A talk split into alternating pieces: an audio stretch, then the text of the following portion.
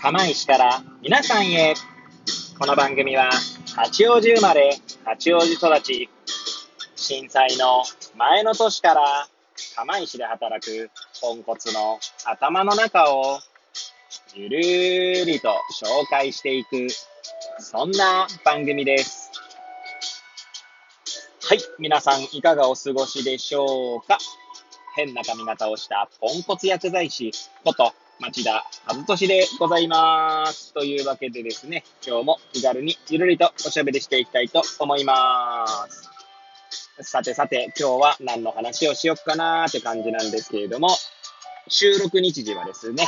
令和3年4月の20日の火曜日、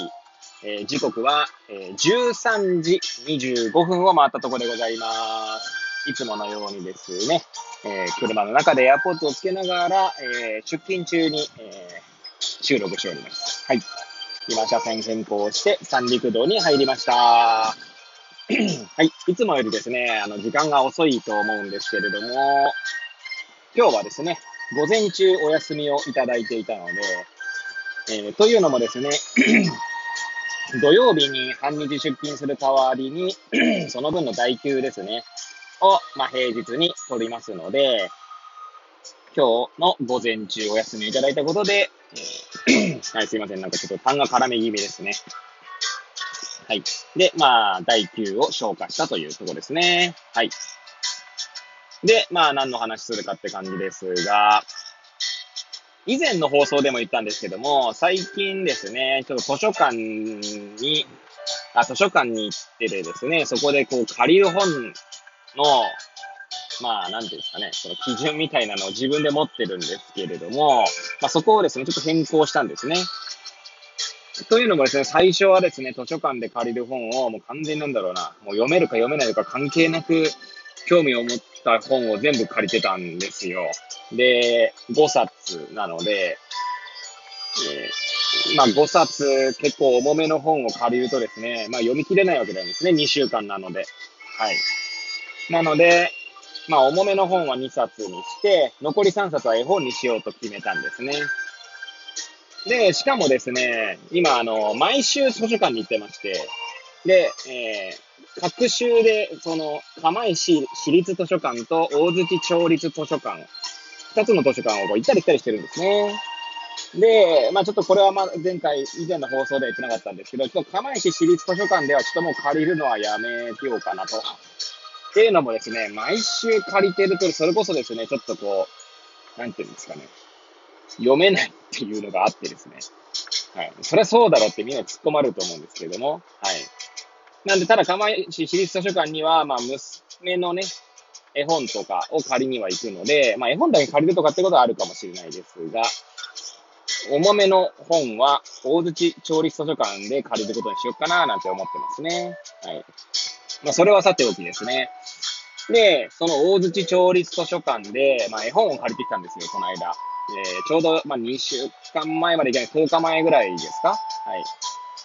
で、そこで借りた絵本の話を今日はしようかなと思いますね。はい。まあ、最後までお聞きいただければ幸いでございます。はい。で、まあ、何の絵本を借りてきたかっていうと、今回はですね、ルリユールおじさんという絵本を借りてきました。で、これをなぜ借りようかと思ったかというと、私が毎日、毎朝、毎朝でもないんですけど、まあ基本的には毎日ですね。で土日の休みの日とかは、なかなか聞けなかったりするんですけれども、えー聞いている Voicy のですね、荒木博之のブックカフェの中でですね、たまに絵本が紹介されることがあるんですね。で、ルリユールおじさんもですね、ブックカフェの中で紹介されたんですね。なので、まあ、ちょっと読んでみたいなと思ったのと、ちょうど大槌町立図書館に、まあ、あったんですよ、ルリルリユールおじさんが。なので、これは借りようと思ってですね、読んでみましたね。で、ちょうどですね、大槌町立図書館の図書館に入ると、最初にですね、なんかこう絵本、まあ、たまたまその時絵本だったのかもしれないですけど、絵本が特集されてるような、こう、特設コーナーみたいのがありまして、まあ、そこにルリユールおじさんがあったんですね。で、そこの絵本を見てて、まあ、あと2冊借りたんですけど、1冊は宮部みゆきが原作になってまして、絵は別の人でしたけれども、えー、もう一つが、えちなみにその本の名前が、ヨーレのクーマだったかな？ちょっとタイトルが間違ってるかもしれませんけど、それもそれでちょっと印象的なお話でしたが、それはちょっとまた別の時に語ったとして、もう一つ書いたのはですね、まあ、大きな木のような人という絵本を借りましたね。まあ、3冊借りたんです。で、まあ、持って帰ってですね、読む時に気づいたのが、大きな木のような人と、えー、ルリウールおじさんは、両方ともですね、伊勢秀子さんという作家が書かれていて、同じ、まあ、要は作者だったんですね。絵本作家の方が書かれていたと。で、まあ、私はルリウールおじさんから見まして、まあ、大きな木のような人を見たときにですね、あ、これ同じ、そのなんだろう、繋がってる話なんだっていうのがまあ分かってですね、まあ、そこでまたちょっとこう、なんだろうな、驚きというか、あ、なんか、たまたま借りた2冊だったけど、借りてよかったなと思ったりとかね、しましたね。はい。で、まず、リュールおじさんは、まあ、荒木マスターはですね、ブックカフェの中で、贈与というキーワードで、まあ、語られていましたね。えー、主人公は、まあ一応ソフィーというですね、あの、まあ、どっちが主人公かっていうと何とも言えないけど、ソフィーっていう、まあ女の子ですね。まあその女の子が、まあ、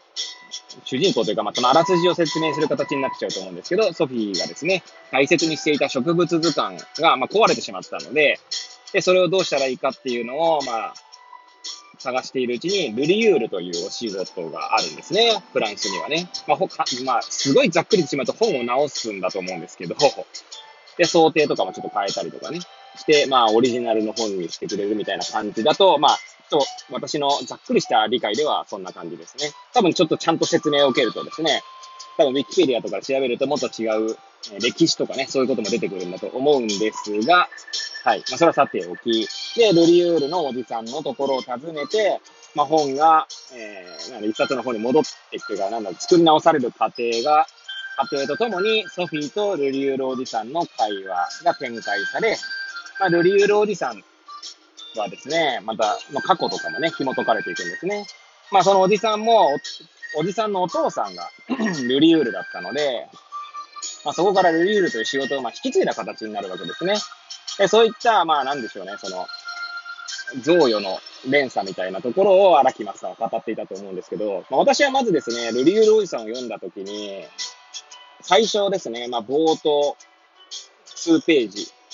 えソフィーの、あまあ結構、ごめんなさい、まずね、絵本をこう開くと、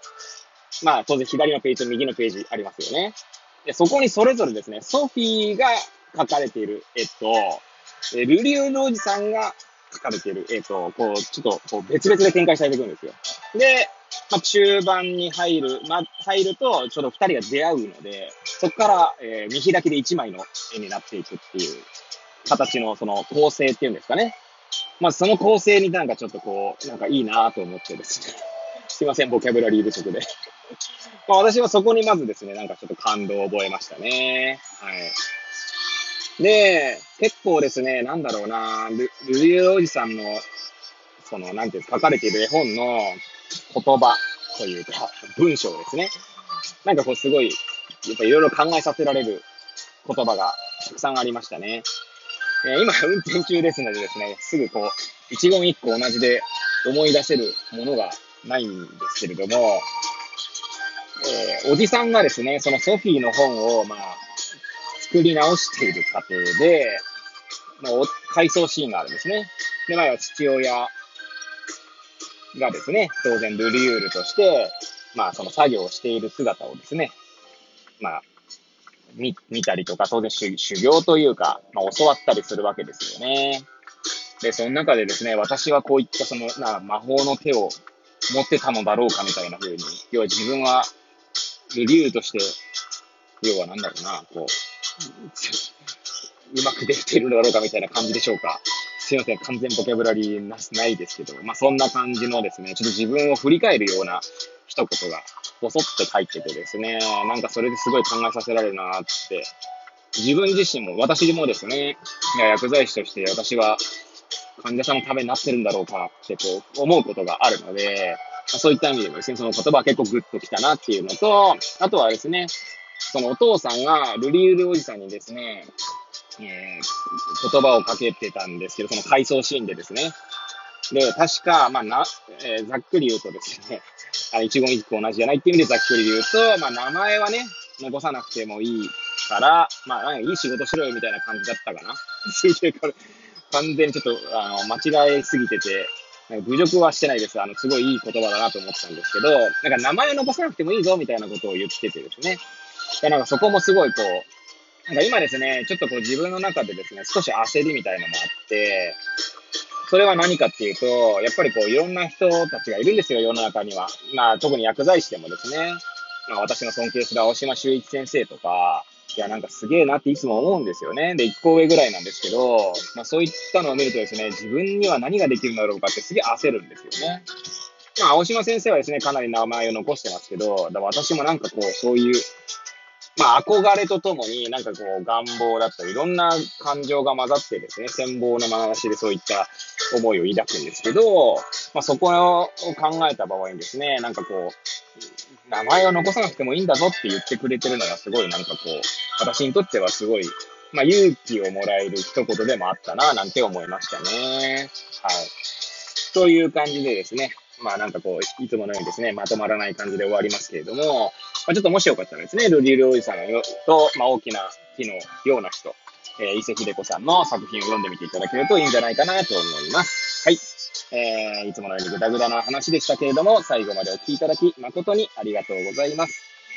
これを聞いていただいた皆さんが、より良い一日を過ごせますようにとお祈りさせていただいて、今日の放送を終了したいと思います。